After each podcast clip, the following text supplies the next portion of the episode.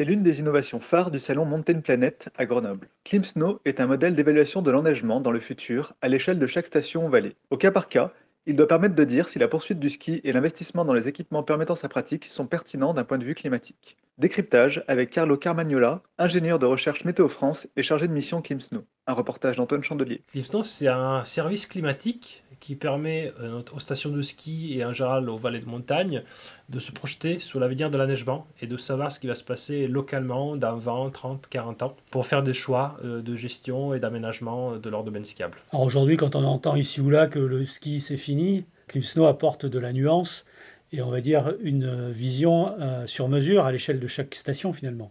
Tout à fait. L'idée, c'est de ne pas généraliser. Euh, il y a des choses qu'on pense être vraies, mais qui en fait ne le sont pas, et inversement. Et donc, l'idée de Clipsto, c'est de faire euh, des études très détaillées, très poussées, avec l'état de l'art de ce qui existe aujourd'hui en termes de modélisation du climat et de l'enneigement. Et donc d'aller voir au cas par cas ce qui va se passer. Chaque massif est différent, euh, les altitudes euh, peuvent varier, les expositions et les pentes jouent aussi, et aussi la prise en compte des équipements spécifiques des stations peut jouer, des stations qui sont plus ou moins équipées en neige de culture, avec des systèmes plus ou moins performants, les techniques de damage qui sont mises en œuvre ou pas, tout ça contribue à, la vulnérabilité ou pas des domaines skiables et de chaque secteur de domaine skiable euh, face aux effets du changement climatique. On voit aujourd'hui, on a les stations sont un peu à la croisée des chemins, puisque d'ici 30 ans, les perspectives climatiques euh, bah, sont à un fort réchauffement.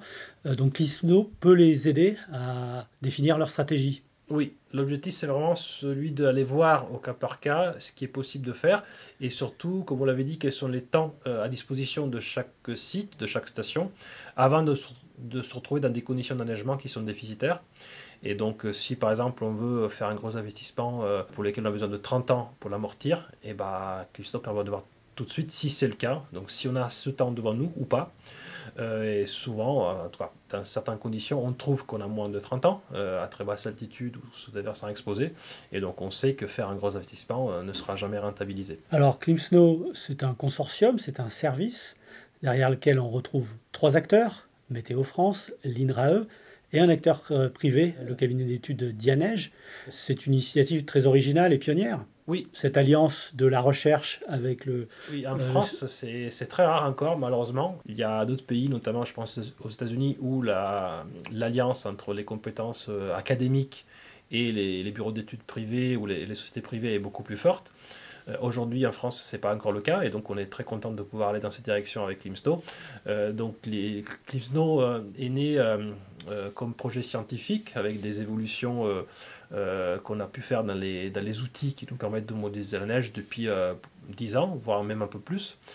et après, ça s'est concrétisé grâce à, à Dianeige, qui du coup permet d'avoir une vision beaucoup plus concrète, beaucoup plus appliquée des outils qui étaient en amont juste conçus pour de la recherche scientifique. Dianège, d'un côté, bénéficie de cet accès à l'état de l'art de la modélisation via les partenaires institutionnels, mais euh, les partenaires institutionnels sont aussi très contents de pouvoir bénéficier de compétences qu'ils n'ont pas euh, à l'interne, et du coup, euh, c'est grâce à Dianège qu'on a pu monter cet outil. Historiquement, à l'origine de Clean Snow, il y a une demande du département de l'Isère hein, qui s'interrogeait sur l'avenir de ces stations. Donc, les 23 stations de l'Isère ont été les premières à être né le, le modèle Clean Snow finalement. C'est ça. En 2017, il y a eu une première commande qui a permis de bâtir euh, euh, les éléments principaux de la méthodologie de, de Climstow. dont l'étude a été rendue en 2018. La conclusion principale, on la rappelle?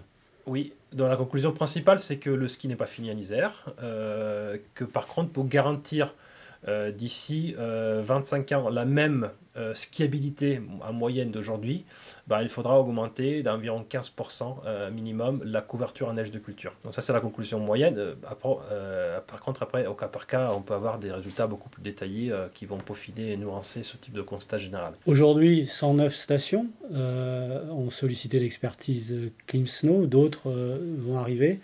Aujourd'hui, c'est vraiment un outil qui permet de dicter les politiques d'investissement dans nos stations dans les 30 années qui viennent. Tout à fait, ça devient, je dirais, presque incontournable parce que c'est pas tout, c'est-à-dire qu'un projet peut-être qu'il peut être absolument viable du point de vue climatique, mais pas viable du point de vue environnemental ou économique. Donc ça ne veut pas dire que si Climsdo donne son aval, entre guillemets, le projet euh, doit se faire ou soit possible. Par contre, euh, jusqu'à encore il y a quelques années, c'était des choses qu'on ne pouvait pas maîtriser et aujourd'hui on a la capacité technique de le faire. Et donc en effet, dans les prochaines années, ça va devenir de plus en plus important d'avoir ce type d'outil qui permet du coup de savoir dans quelle direction on va, au moins du point de vue du climat et de la neige. On entend beaucoup des critiques par rapport à la neige de culture. Euh, la neige de culture, c'est bon, c'est mauvais?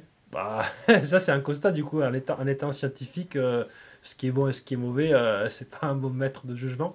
ce qui est vrai, ce qui est faux, plutôt, c'est plutôt le, paramètre, qu'on utilise. Dans Climston, du coup, on n'a pas de parti pris là non plus. ce qu'on va se limiter à dire, c'est juste est-ce que les systèmes tels qu'on les connaît sont capables d'être exploités euh, avec une réduction des fenêtres de froid euh, et avec du coup une augmentation des températures notamment marginales euh, ou pas. Donc après, que ce soit le bon choix ou pas, ça dépend, comme je disais avant, d'autres types de, de, questionnements et de réflexions que nous on ne maîtrise pas et donc on ne va jamais dire aux stations ce qu'il faudra faire. Euh, on va seulement le dire, euh, leur dire bah, attention, si vous gardez ça, vous allez dans cette direction, alors que si vous euh, allez dans cet autre type d'aménagement, vous allez le retrouver dans des conditions d'exploitation différentes. Et après, parfois les choix sont assez nets et parfois elles sont plus nuancées. Mais il n'y a pas vraiment de, de, bon système ou de bon choix. Tout est à interpréter, analyser en fonction des cas et des situations où on se trouve. Donc, d'ici 2050, le ski n'est pas fini Non, absolument pas.